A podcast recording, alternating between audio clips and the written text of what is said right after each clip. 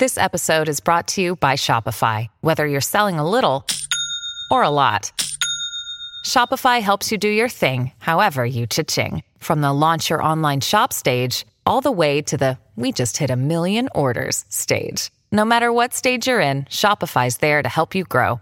Sign up for a $1 per month trial period at shopify.com slash special offer, all lowercase. That's shopify.com slash special offer.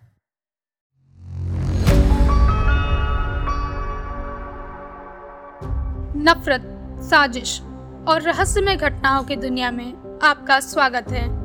आइए, आकृति, यानी मेरे साथ एक सफ़र पर जाएँ, जहाँ अपराध की कहानियाँ हमें अपनी तरफ़ ज़रूरत से ज़्यादा खींचती हैं। तो चलिए शुरू करते हैं रहस्य की रात, आकृति के साथ, ऑडियो पिटारा की प्रस्तुति।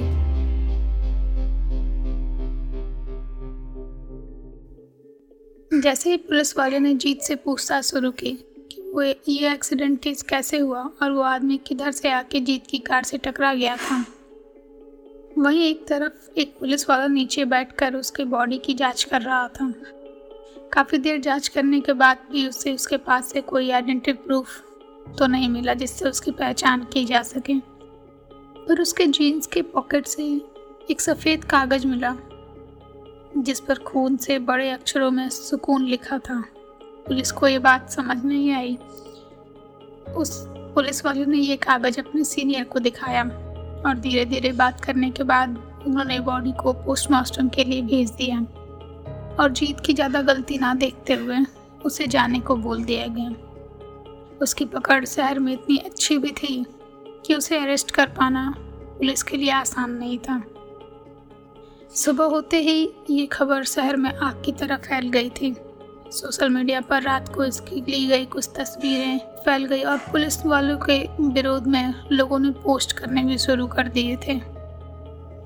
सोशल मीडिया पर लोग अपनी तरह तरह से राय दिए जा रहे थे और इधर पुलिस को कोई भी लीड नहीं मिल रही थी। बिना चेहरे के उस आदमी की पहचान करना एक तो और मुश्किल था और उसके बाद से उन्हें कोई कागज़ भी नहीं मिला।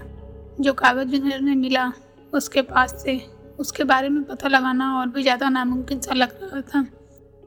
और शहर इतना बड़ा था कि किसी भी मिसिंग कंप्लेंट को एक एक करके देखना बहुत टाइम लग रहा था।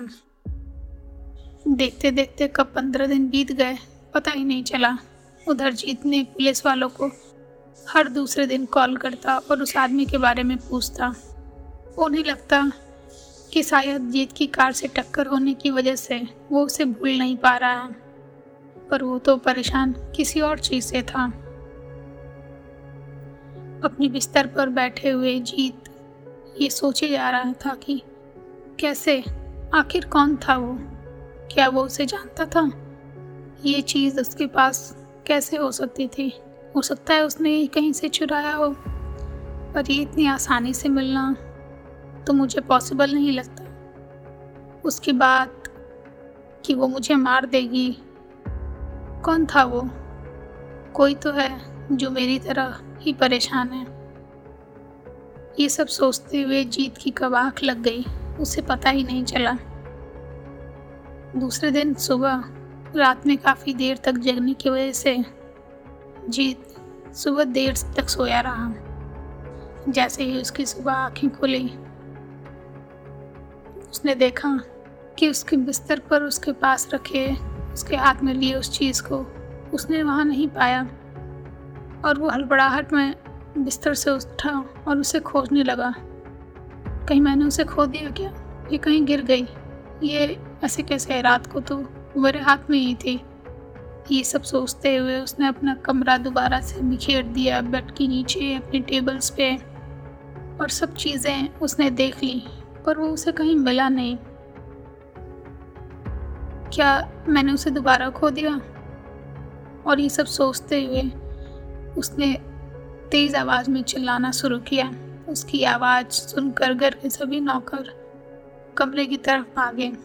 जैसे ही वो कमरे में पहुँचे, जीत ने ज़ोर से चिल्लाते हुए पूछा, किसने साफ़ किया मेरा कमरा? कौन आया था यहाँ मेरे कमरे में? बिना मुझसे पूछे मेरे कमरे से कोई चीज़ बाहर कैसे गई? मेरे सामान को हाथ लगाने की हिम्मत कैसे हुई तुम्हारी?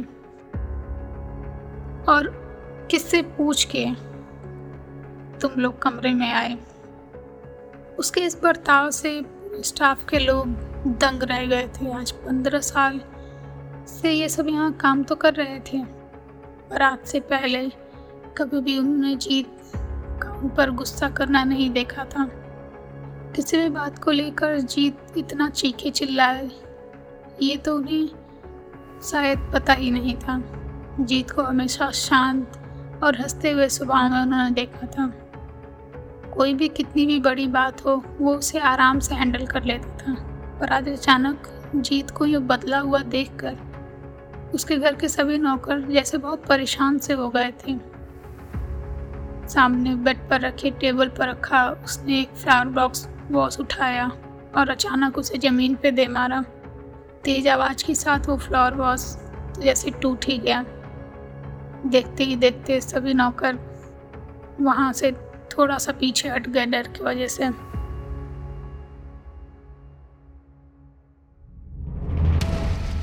ऐसे ही सुनते रहिए रहस्य की रात आकृति के साथ सिर्फ़ ऑडियो डॉट कॉम और सभी ऑडियो स्ट्रीमिंग प्लेटफॉर्म्स पर।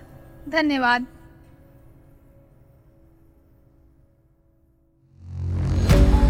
ऑडियो पिटारा सुनना ज़रूरी है।